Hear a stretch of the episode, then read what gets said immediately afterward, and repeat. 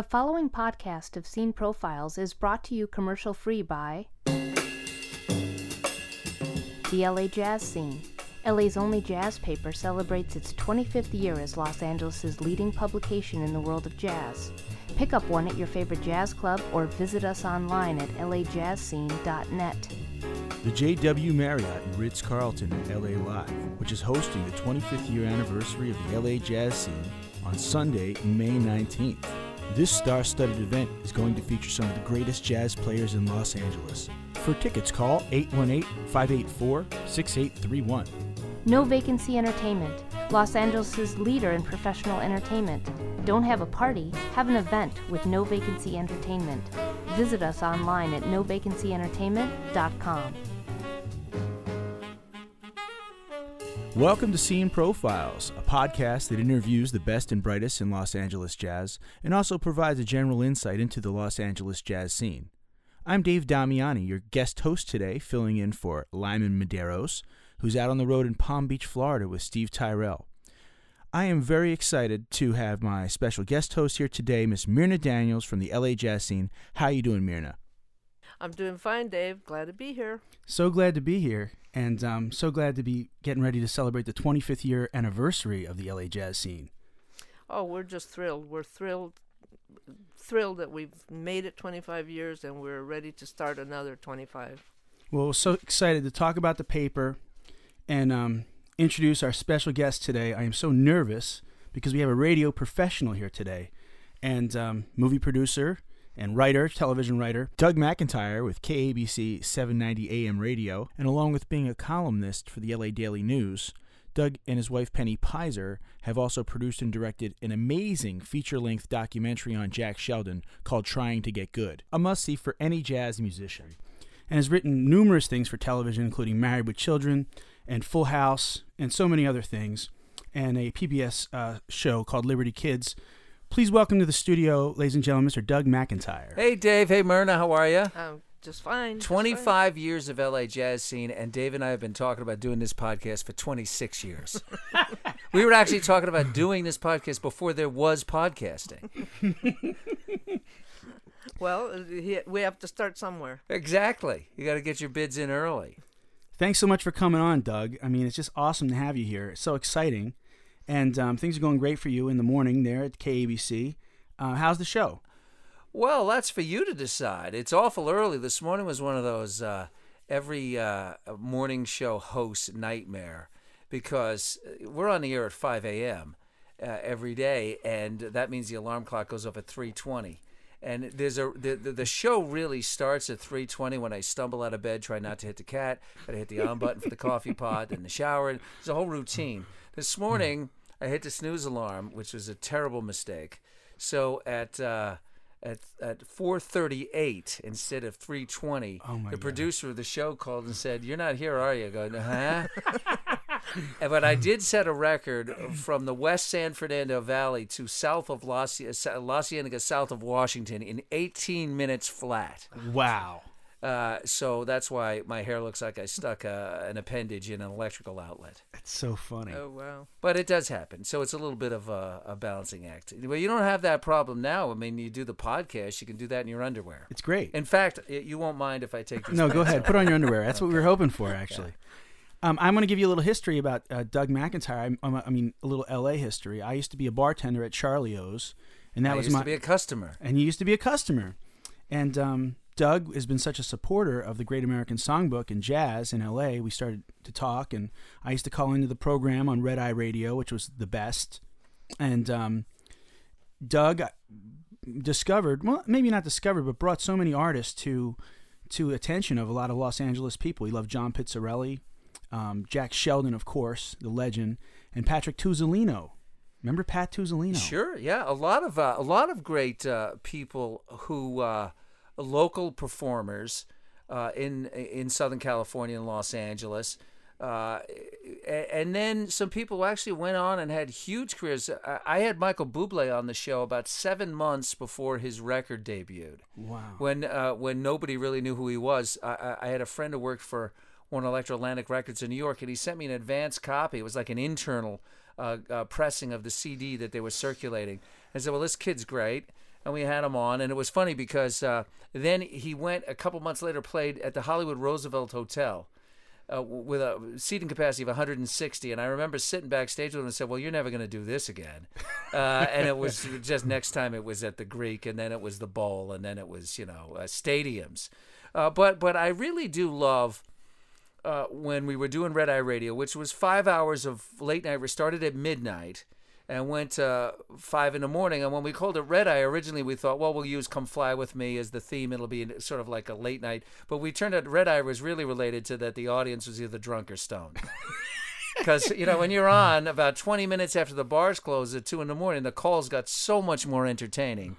Uh, but it was wonderful because we had a piano, we had a nice Yamaha upright in the studio, and people would come in and we'd have little jam sessions. We had wonderful people. Keely Smith for an hour, uh, Artie Shaw for three hours, which was an incredible experience.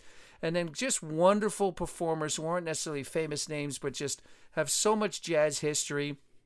Uh, Jimmy Madden, uh, who was just such a character in his zoot suit with his watch fob uh, and uh, Spanky Wilson, and just wonderful people that would come in, and and some really giants of uh, giants of American music would come in and spa- uh, spend time with us, and it was a wonderful experience. It was it was really like uh, I mean I had the best seat in the house because I can't play a note of anything or sing a note of anything. So, uh, but I learned almost everything I know about music from doing that show and getting to talk to all these giants. It's so interesting.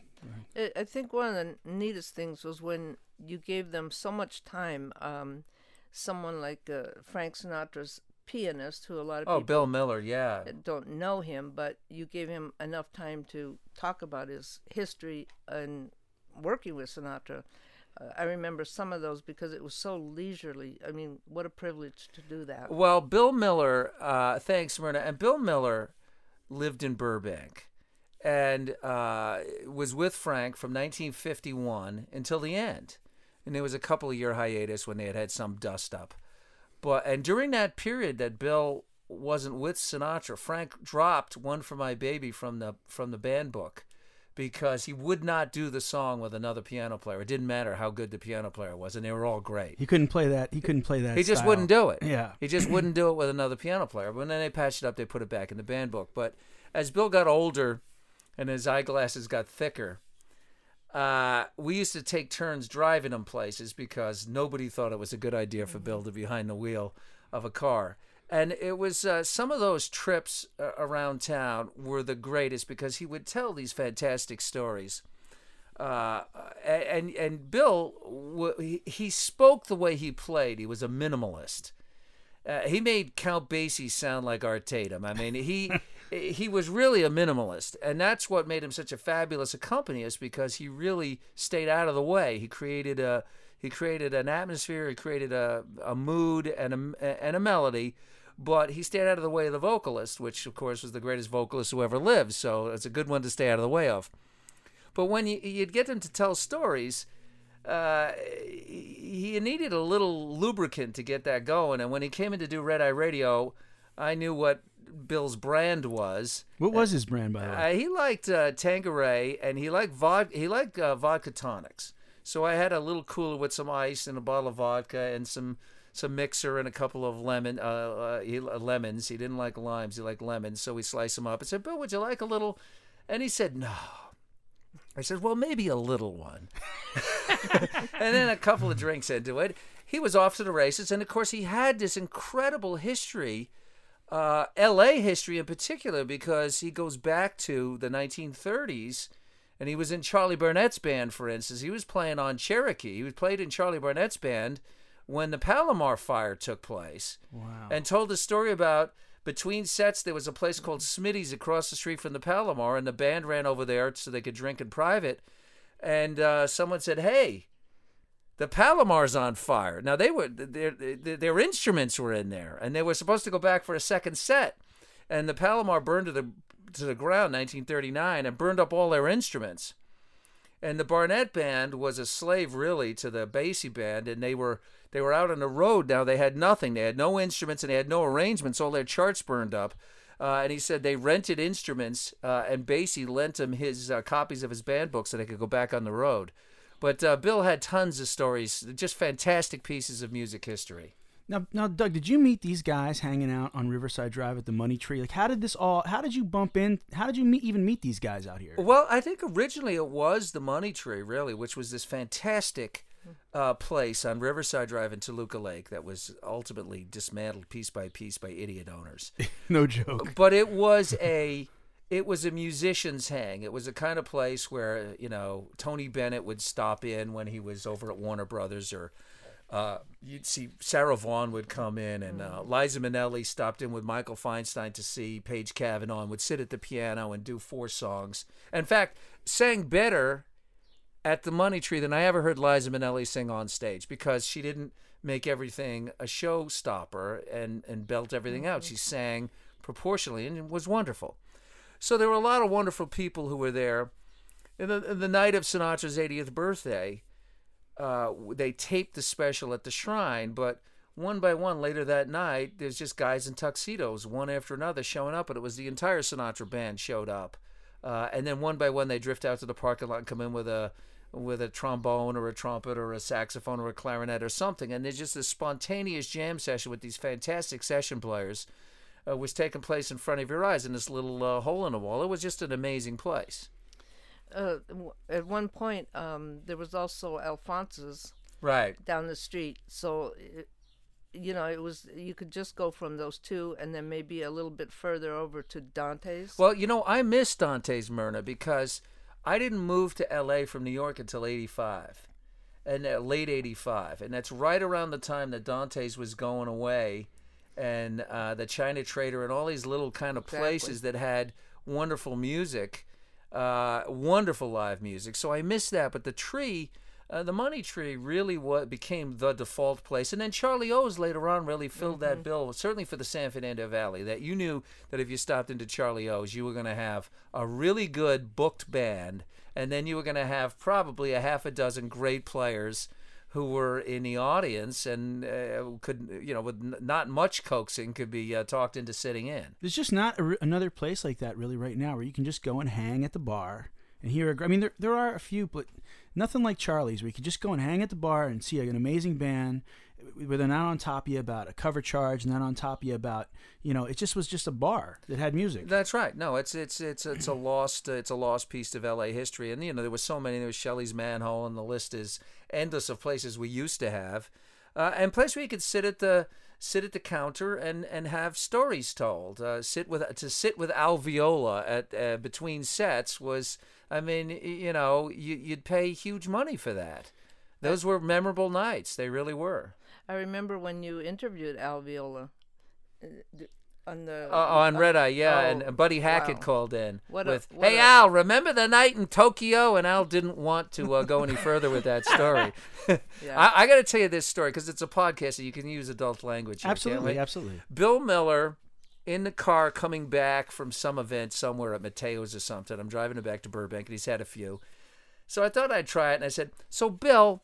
What was Jack Kennedy like? Because you remember when Bill was with Sinatra in the, in the early 1960, 61, 62, at the peak of, you know, the biggest star in the world, and the whole world was shown. I mean, Cole Porter's in the audience, and there's, you know, Noel Coward, and there's.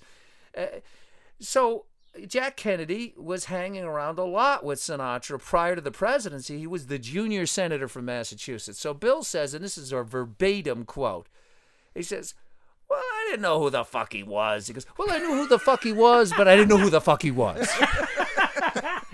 because he was just another guy. He was another guy that was hanging around, you know, with Peter Lawford and everybody else. The whole world was hanging around at that time. But but those are the kind of stories that you're not going to get uh, uh, in the sanitized uh, version of interviews, but you would get at the Money Tree, or you would get uh, in any of the great clubs, sitting at the bar talking to these incredible uh, players, and and that's really how I fell in love with Jack Sheldon was was uh, was not from the Merv Griffin show because I never saw the Merv Griffin show. Me I, neither. I, I never watched it. Those are during my booze years, and at that time of night I was out. Uh, but uh, I, hearing Jack at the Money Tree, uh, actually, the first time I remember hearing Jack Sheldon was on Sunset Boulevard, listening uh, to uh, K Jazz, and um, um, uh, they played the cut they played a cut from Jack Sheldon Sings, and I made the left into the parking lot. I was right in front of Tower Records on Sunset when Tower Records was down there by Wolfgang Puck's place. And I made an illegal left turn ac- uh, across the double yellow lines into the parking lot of Tower Records and went and bought the Jack Sheldon Sings CD, and I was in. And then when I found out he was playing at the Money Tree, that's what drew me to the Money Tree. And then I never left. I never left until the Money Tree left. I remember when I met my wife. It was around 2000. We we were, you know, I was just learning this music, and we, and she says, "You got to know about Jack Sheldon." She kind of turned me on to him. She used to be a waitress at the Money Tree years Uh-huh. ago, and we went and saw him at the old Catalina with his big band. Uh huh. and I just was blown away. It's from that point forward, I knew that this is what I wanted to do, and I knew that this guy, one of a kind, and I became friends with Ross Tompkins through Right. Marty. Another genius and uh, an irreplaceable uh, a musical presence. I mean, who is he? Is the funny? There's nobody that has an act like Jack Sheldon in the world today. No, well, that's that's why Penny and I, my wife and I, Penny Peiser, we decided to make a, a documentary of Jack's life called "Trying to Get Good: The Jazz Odyssey of Jack Sheldon." That is available on DVD at Amazon.com. I have And a if you- copy, and it's fantastic. Buy in bulk. uh, so uh, we went to see Jack after after year, many many I mean countless n- nights spent in his company uh, with Jack in performance. We're we were coming back from the Sweet and Hot Jazz Festival, which was down at the L.A. Uh, Marriott at the airport Marriott, and he was playing with the quartet in the Hangover Lounge, which was the small room, and he'd play with the big band the next day in the big room. But this was with the quartet up on a very, uh, an actually cartoonishly high stage. You actually got a neck cramp looking up. But the room was packed, and it was a particularly great night because Jack's comedy was always a high wire act. It could go south on you real fast, and the audience could boo and hiss, and they did frequently. But the reason Jack could take those chances were twofold. One, he had the comedy balls to do so. He worked with Lenny Bruce. He wasn't he he was fearless when he was as fearless with comedy as he is with music. And the other reason he could do it was he had the trumpet. And if he lost the audience with the joke, he could instantly have them back in the palm of his hand with the trumpet, which is, we asked Billy Crystal about this, and Billy Crystal said every comic wishes he could play the trumpet or Wow. do something. Because when you take those chances, there's a chance you'll fail, but he would always be able to save it because he could just put that trumpet to his lips and just own any audience because he was so good. But we were driving back that night, and I mentioned it to, to Penny. I said, Boy, somebody's got to capture this before we lose it because it's irreplaceable. Uh, it's irreplaceable American history in terms of the music of America, but it's specifically irreplaceable West Coast and L.A. history. And uh, and within a couple of weeks, literally, we said, "Well, we'll be the people to do it." I had been a TV writer producer for years, and my wife had been on a set for 30 years as an actress and a writer. So we said, "Well, let's just do it." And we started shooting uh, we bought a camera and just started shooting, and and, and uh, it took us about six years to finish the film. And and in some ways, it was great that it took that long because a lot of material revealed itself deep into the process that wouldn't have been available if we had done it rapidly if we had done it in a year and just finished the film there was a lot of stuff that helped shape the movie and made it what it is that actually came later on You know what? I learned so much from that documentary about Jack. I mean, I knew some of the stuff. I knew about you know about the the, the school what is the schoolhouse rocks and Right. stuff, but I didn't know all the stuff about him being a, like actually having a television series, and that was just so so interesting to learn. Well, it's it's utterly fascinating, and it and it's a tribute to a unique skill set that uh, very few people have had. But Jack is, as a trumpet player, is one of the great trumpet players in the world. He's one of the handful of trumpet players that has a signature sound that people can recognize in a few notes. Uh, and, and and is held in the highest regard by his peers and then uh, and vocalists who would want him, the people like Peggy Lee and uh, and so many others, uh, Rosie Clooney, so many others that would want Julie London, who would want him to just play on their sessions with no score in front of them. Uh, which is I, I just got a copy. There's a Nina Simone record. I don't remember the title. Jack's on one cut with it with Nina Simone, and it is so it just jumps off that record. It's so brilliant. But so as a trumpet player, he's in in a rarefied air of signature players. Then, as a vocalist, he has a unique and distinct sound that is as melodic and listenable as anybody's voice ever has been. I put him in the top five jazz vocalists of all time. That's Well- how much I respect his singing. Well, Tierney Sutton, who's uh, as about as good a jazz vocalist as you could hope to to have, uh, would agree with you. She thinks that Jack is one of the great, really great jazz singers. Uh, not necessarily a pure vocalist by any stretch of the imagination. Jack would not make a claim to that. He said a lot of times I sound like a chicken squawking up there. But what he does have is a distinctive and rhythmic and unique sound that uh, you know I, I have a personal uh, uh, uh, I have a personal a tripwire for bad vocalists is when somebody says that they have an authentic voice because authentic usually means they can't sing. A lot of people have authentic voices that can't sing a note. Jack has a great voice, but it is an authentic American voice as well because it's it's the sound of jazz and blues, uh, and he's a wonderful singer. And then the third uh, threat, the third tool in the toolbox is he is a brilliant, a brilliant spontaneous comic, and not just good. He's brilliant.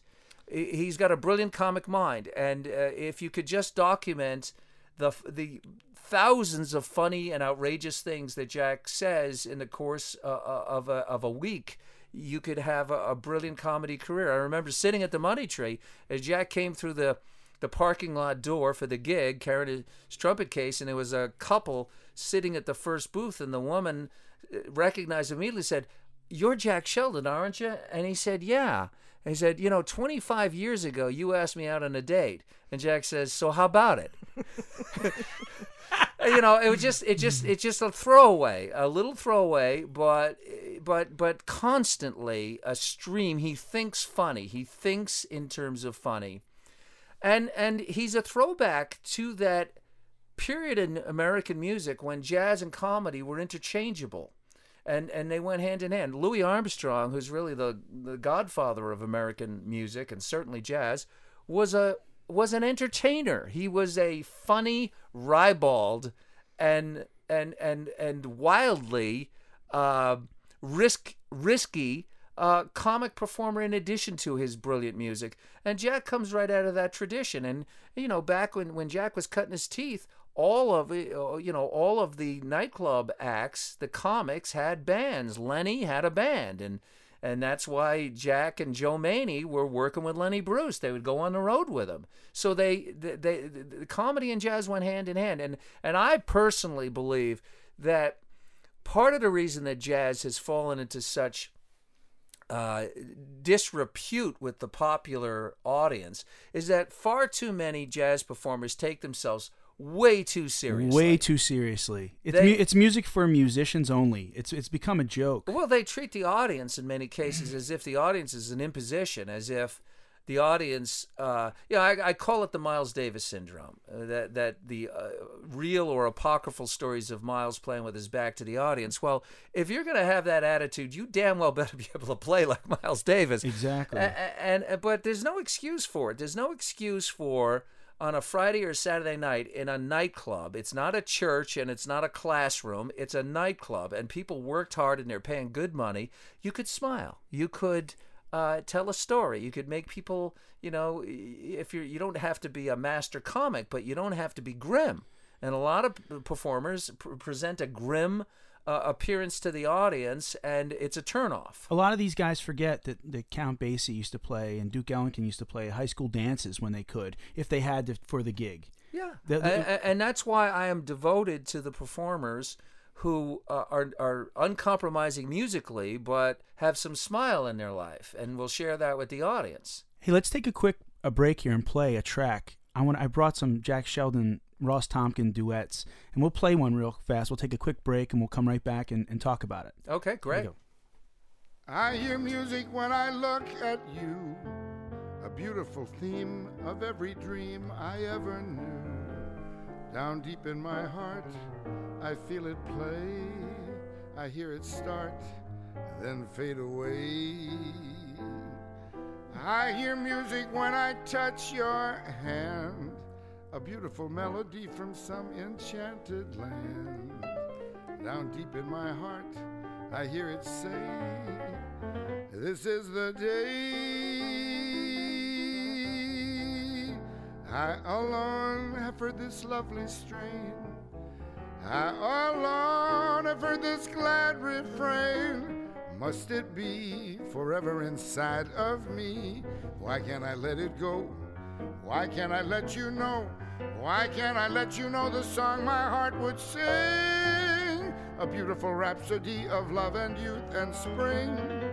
The music is sweet, the words are true, the song is you.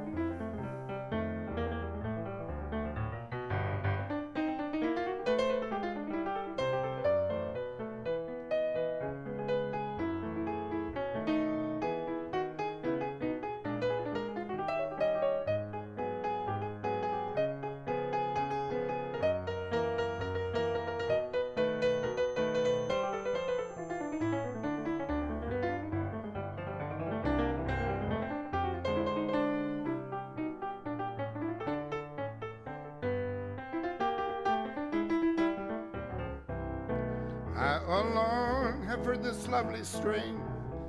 I alone have heard this glad refrain.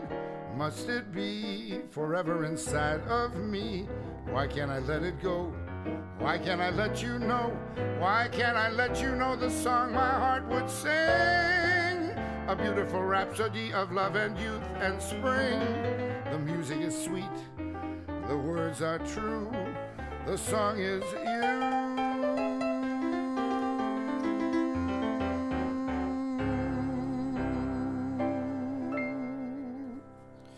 That's Jack Sheldon on a record called Class Act with Ross Tompkins. What an amazing recording. I have a question for you, Doug. Did you ever go to one of those gatherings that all the trumpet players in town would show up for somebody's birthday, like maybe Uan Rasey? or- Well, shortly after Jack had his uh, had his stroke a couple years ago now, uh, Uan organized a trumpet hang at Jack's house that was remarkable. I actually taped it, uh, both the video and audio. One of these days, I'll get around to uh, uh, to editing this. But uh, he had about 18 trumpet players in Jack's driveway, uh, including Arturo Sandoval and you know all the monsters, Rick Baptist and Wayne Bergeron. You know all of the they just I think I saw this on Facebook. yeah, just an amazing gathering of uh, of giants, and uh, it was actually very funny. They had they had written charts, which was uh, very sweet. They did uh, the Shadow of Your Smile, and they had a couple of uh, fugues, and then played Green Dolphin Street.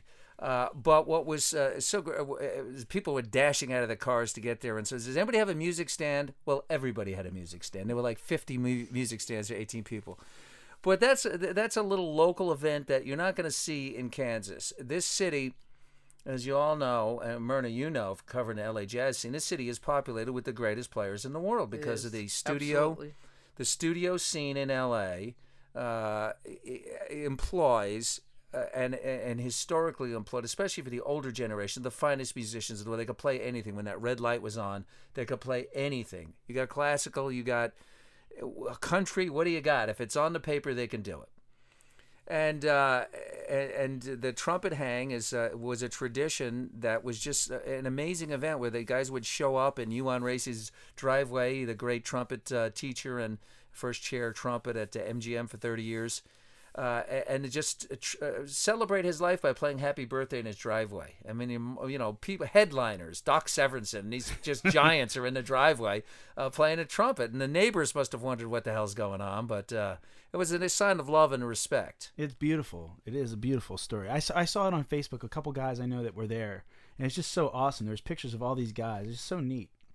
Yeah, it really is, and it's uh, you know it's a tribute from peers to a master. Uh, that's really what it is. Uh, but uh, you know, I, I, on the 25th anniversary of LA Jazz Scene, so we have Myrna here too. Uh, how important LA Jazz Scene has been uh, to the music community, not just the musicians, for the obvious reasons, because uh, Myrna and her staff have always, and Myrna is her staff, by the way, uh, have uh, have covered and profile these fabulous players and uh, their events and had reviews uh, of their CDs uh, to let people know that this is alive for such a long period of time.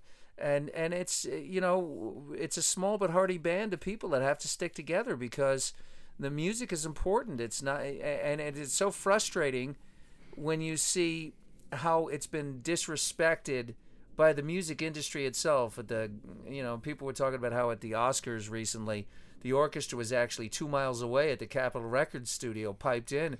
And said, "Well, why are you surprised by that? They don't let musicians at the Grammy Awards." It's, it's so cra- It's so crazy. Yeah. Why'd they do that?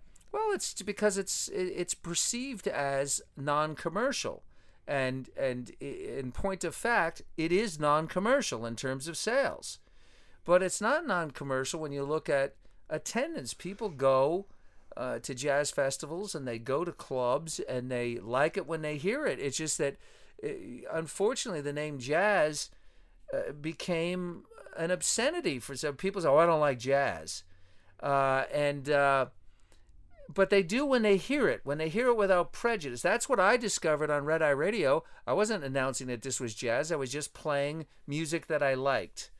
And as it turns out, a lot of people liked it because they were hearing it for the first time. It wasn't an old record if you've never heard it before. If you've never heard it before, it's a brand new record.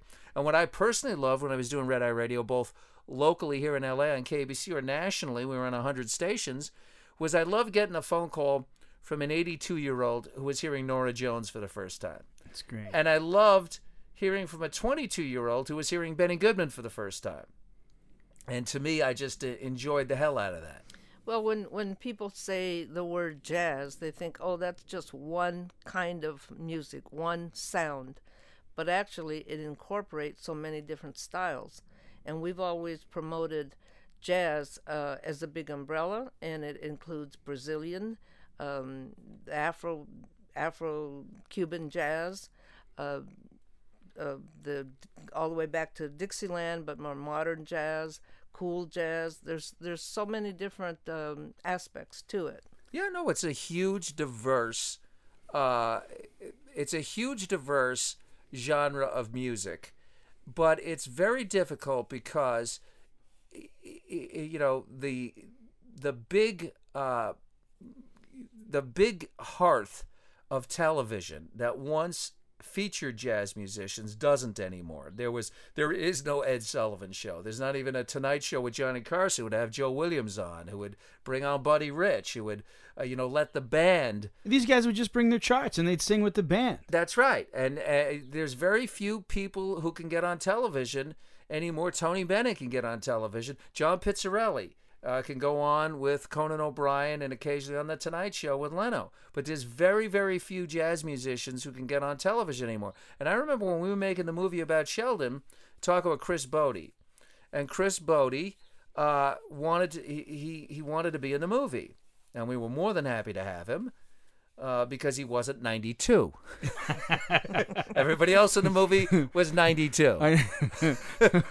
but so Chris Botti brought down the single-handedly brought down the average age, the median age of our cast members. But he talked about as a, being a kid growing up in Oregon, uh, seeing Jack Sheldon on the Merv Griffin show and Doc Severinsen on the Tonight Show, and that's where the light bulb went off. That that's what he wanted to do. And, Chris Botti's never met Jack Sheldon. To this day, he's never met Jack Sheldon.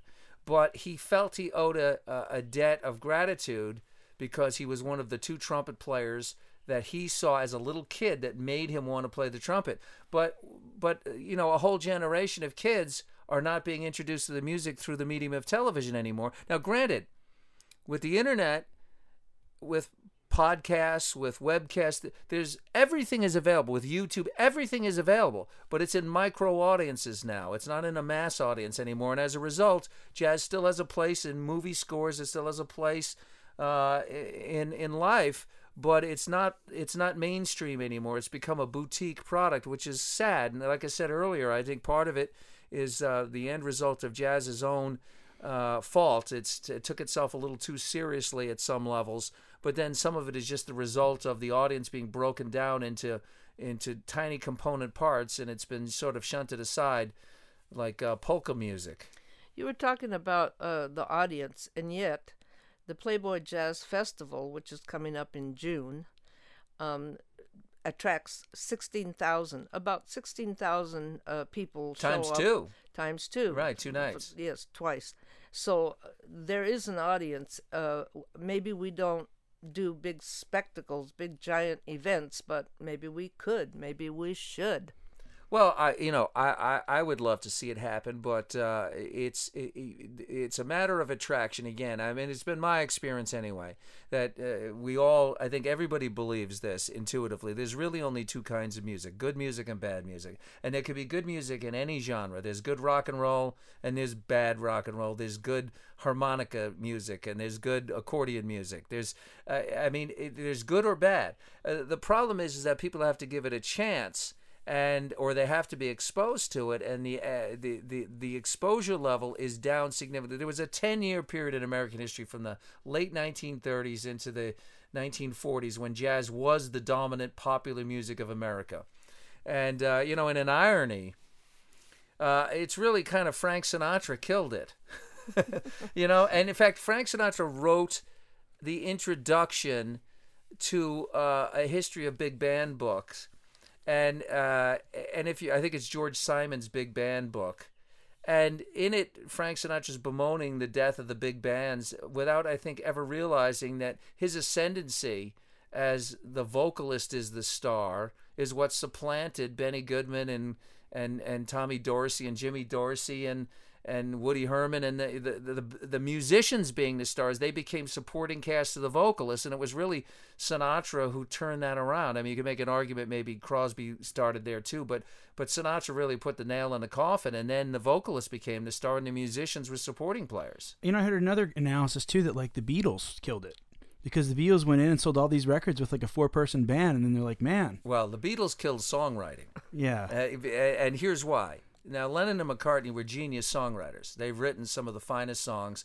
I mean, brilliant, wonderful material.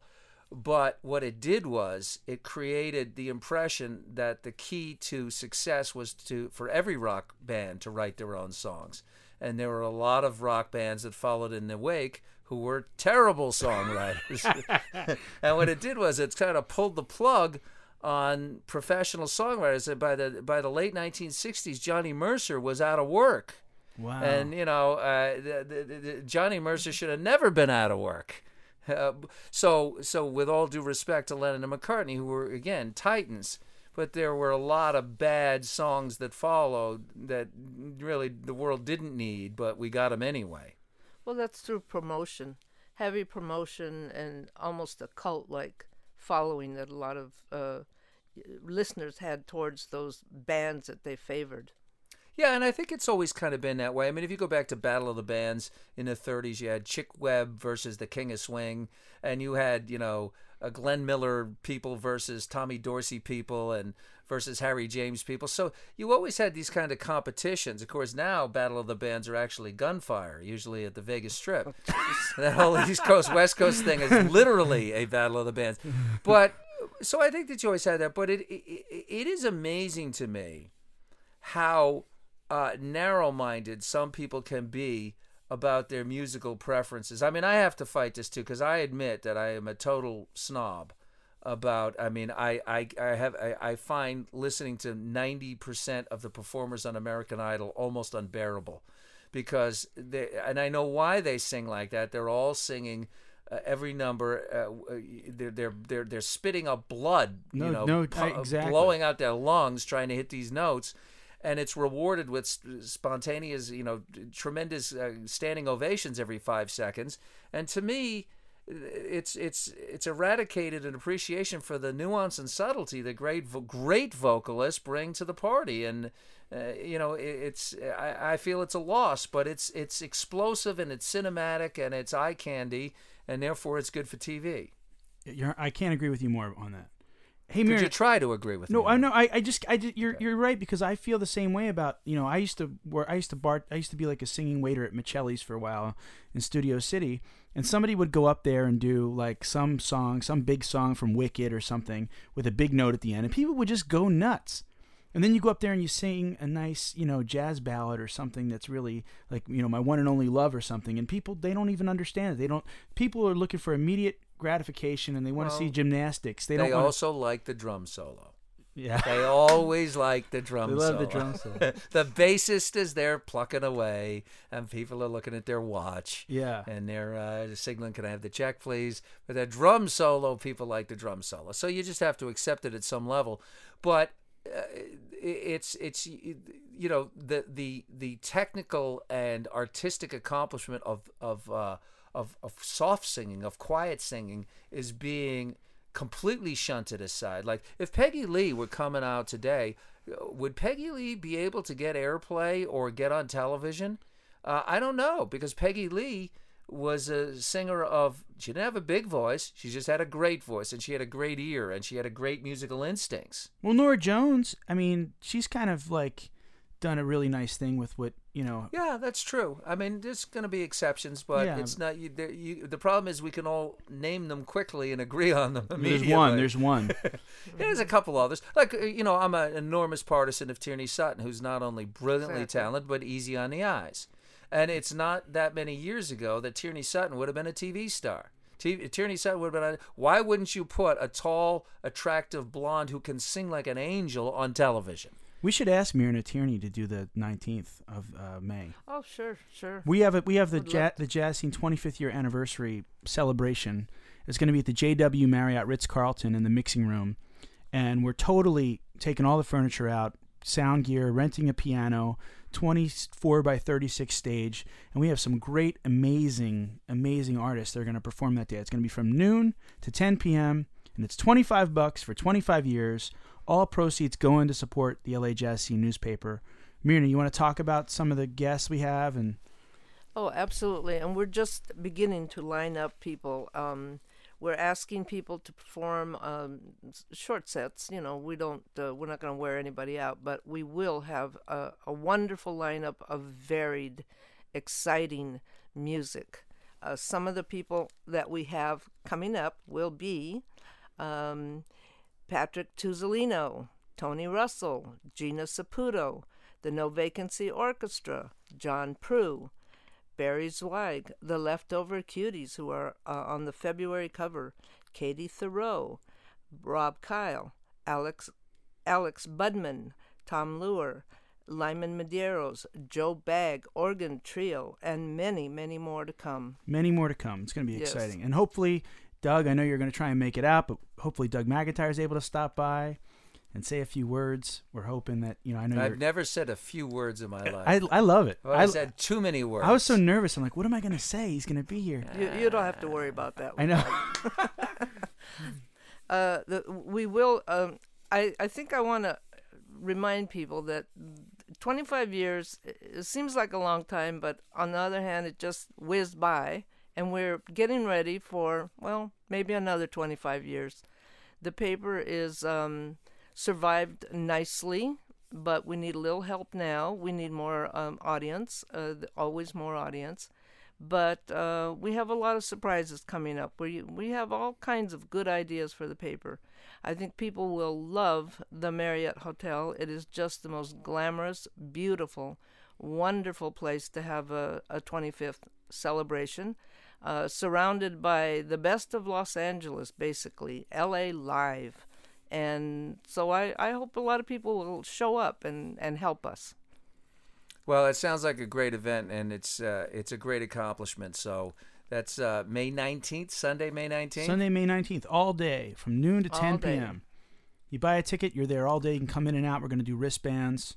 There's going to be food. It's going to be just awesome. I understand Dave Damiani's even going to be there. Oh, Dave is he's gonna be. Oh well, yeah, yeah. He's he's got to be there. Yeah, Dave is is been a fantastic um, helper. He's been helping uh, organize this uh, celebration, and Dave is um, he's a pistol. You can't stop him. He's going to be uh, just fabulous, fabulous. He's, with his new CD and uh, No Vacancy Orchestra, he's going to be great. Can't miss him. Hopefully, you guys can make it out April 3rd. We're going to be at the Catalina Jazz Club. It's a Wednesday night for the CD release party. Watch what happens. Lyman, if you're listening in Palm Springs or Palm Beach, uh, it's going to be a big night for us, man. Um, Steve Tyrell hopefully comes out and uh, maybe says a few words. Become pretty friendly with Steve, and he's been a great supporter as well. Along with Kevin Winard, who's going to be playing drums that night. Um, we're real excited for the event. It's going to be just fantastic. An amazing band. Andy Langham, Tom Luer, Alex Budman, Javier Gonzalez, John Bradley, all the young guys in jazz. I don't think anybody in the band is over 40, so it's pretty pretty awesome to get all those young guys out there. It's just, you know, we got Barry Zweig as the as the only geezer on the band. Love you, Barry. You'll be hearing from Barry's attorneys shortly, Dave. Barry is very litigious. But Barry really has the has the heart and soul of a, s- of a young guy. He's such a great great guy. So, and he played on the CD, and it's going to be great. He's a sweetheart. Barry is just a sweetheart. A lot of there's so many great musicians here in LA, and we really need to support them, and that's what we're that's what we're um, aiming to do. Um, you're going to be able to buy tickets in advance on for the um, for the May 19th event online at lajazzscene.net, and um, there's also a number you can call. Is it on there, Marina? Yes, it what, What is. is the It- what is the phone number? Let me uh, let me see. We're going to do advance sales for 25 bucks. Uh, it's 818-584-6831. That's 818-584-6831 to get. You know, it's going to probably sell out, so hopefully you guys get your advance tickets. And LA has a very big airport, so you can come in from anywhere in the world. There we go. They can accommodate all kinds of planes. Doug, your is, your is your wife is doing a play this weekend? She is this uh, Friday and Saturday, as in tomorrow and Saturday night. It's called A Heap of Living by Elliot Shoenman, who's the executive producer of The Bill Cosby Show uh, and Home Improvements. And he wrote the piece, and she's doing two nights only. Great cast. Didi Conn, who was in the original uh, Grease with uh, John Travolta. She played Frenchy. And, uh, and uh, Larry Pressman. It's a wonderful cast. So uh, two nights on That's where I'm going to be spending my weekend. There and that film festival sounds great. You were The. Wayne Federman, the second annual Wayne Federman International Film Festival. I love the idea the way he set that up. I was listening today. It's it's a wonderful we a wonderful event. We went last year. Wayne Federman is a very funny fellow, and uh, he rented last year the Silent Movie Theater on Fairfax, which is a local leg- landmark in L.A. And created the Wayne Federman International Film Festival with a, con- a concept of having uh, stand-up comics choose their favorite films and then introduce the it doesn't have to be a comedy but introduce the film and then uh, do a q&a with the audience afterwards and he had a wonderful lineup last year uh, gary shandling and a whole bunch of folks uh, picked their films and uh, kevin pollak happened to choose the in-laws with uh, alan arkin and peter falk which my wife was in and uh, so uh, Wayne said, "You th- would would would Penny want to come down and Your wife the- was in the original. In-laws? yeah, she's in the original in-laws. She plays the the bride in the in-laws. Wow. And uh, uh, so so uh, we, it was wonderful seeing the movie because it is a favorite of mine. In fact, uh, the first time I saw my wife was at the Manhasset Theater on Long Island at, at, in 1979 when the In-Laws came out. Serpentine, Serpentine. Right, it's a brilliant film. Uh, and so she uh, she went down. We we went to the to the Wayne Federman International Film Festival, and it was wonderful seeing the picture with an audience because it, it had been 30 years since we had seen that picture with an audience. And it really, I mean, it is a tour de force film. It really is. I mean, of Alan Arkin and Peter Falk are just so brilliant together in that movie. Uh, so that was a lot of fun. And this year it's Sarah Silverman and uh, Dana Gould and a whole bunch of top comics picking their favorite pictures. And uh, it, it's just, it's a really great kind of event. It's really a fun LA event. Now, if you had a movie to pick for your movie, what would it be? Well, I, I would, my, the top of my list would be uh, the producers, the original producers with Zero Mostel and Alan uh, and uh, um, Gene Wilder. Gene Wilder. Uh, a Night at the Opera with the Marx Brothers. Um, uh, network with Paddy Chayefsky, Paddy Chayefsky's Network, which I think is one of the a piece of literature that just happened to land on film. Uh, those three come to mind immediately. Uh, and I'd, I'd have to think about if I was making my sort of desert island film list. I, I would have to think beyond that. I mean, it's always easier for me to do uh, CDs or albums because then, you know, that changes constantly too. But uh, with movies, I'd have to put more thought into it. But definitely, those films would be high in the list. And The In-Laws would have been on the list. The In-Laws definitely would have been on the list. As a, as a, you know, the years I spent as a comedy writer, uh, there's not a comedy writer that I've ever worked with that doesn't know every line of dialogue from The In-Laws. Peter Falk is so hysterical. He's brilliant in it, and so is Arkin. They're brilliant Mm, together. okay. It's it's one of the great teaming, one of the great pairings. In fact, when they did the remake of that picture a few years back, which was a really, frankly, a terrible idea. Why would they do? Why did they do it? Well, that? because that's why they do everything. They figured the plot points have already been settled. They know the plot works, so it's casting. Uh, they cast Michael Douglas and uh, and Albert Brooks uh, to play the leads, and uh, my wife's name is Penny Peiser. The the uh, they named the dentist uh, that Albert Brooks played uh, Jerry Peyser in the movie. So, uh, and Penny said, "Well, that's nice, but I, I would have appreciated a walk on or something, and make a make a health care payment, Yeah, no kidding, right? make a pension and health payment for for SAG." Uh, so, but but but you know that's that's what they do. I mean, that's a lot of remakes are made either to exploit on the fondness that people have for the original, or because frankly they just know that well we know the basic plot works because it worked the last time, so you can just modernize it. But it's rarely a good idea to do a remake. yeah, I know, no, I know, no doubt. Although Albert is you know one of the comedy gods. You know what I just picked up? I picked up the KABC 790 app on my iPhone. Uh, did you? So and let me tell you, one. that's great. You know, you could listen to it at the gym. You could, it's like it's That's right. perfect. Well, that's if you go to the gym. If you go to the gym, which I don't go very often, No. but when I go, I listen to KABC. well, there you go. And um, let's talk about where and where can people get um the trying to get good documentary. Amazon.com. You can go to the website trying to get good.com, but you it's that's eventually and, and you should go there uh, for a little background on the film, but uh, and all the people in it, the wonderful cast of people of far too many of whom have since left us since we completed production. Uh, or you can just go to Amazon.com and it's available on DVD. And I know folks want to uh, rent it on Netflix, but it's not available on Netflix at this time and it won't be until we get back to dollar zero. So I figure by about 2060, uh, it ought to be it ought to be on Netflix.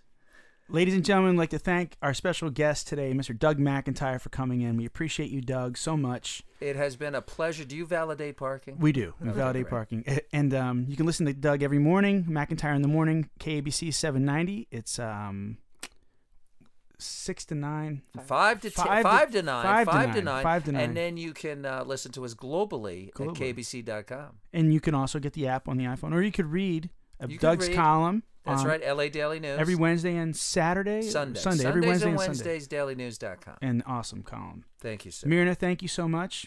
And uh, you know what? I'm going to self promote the CD and play the title track. it's track. called Watch What Happens. and Watch I'm going to be Happens. listening to it on the way home. Thank my you so much. I really appreciate it. Hey, thanks so much, everybody. And Thank we're looking forward to seeing you on May 19th at the LA Jazz Scene 25th year anniversary. And pick up a copy of the LA Jazz Scene. John Proulx is on the cover in March. Tomorrow. Great, tomorrow. great, great All piano over player town singer. tomorrow. All over town tomorrow. Wonderful scat singer too. Thank you. Great. Take care.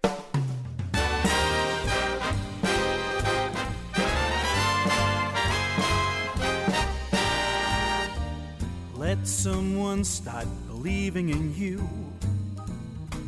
Let him hold out his hand.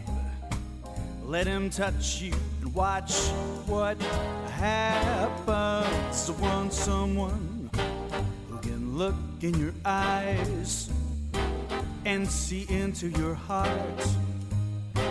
Let him find you and watch what happens. Go. No, I won't believe your heart is cold. Maybe afraid to be broken again. I say, I let someone with a deep love to give, give that deep love to you. And what magic you'll see. I'll let someone give his heart, someone who cares like me.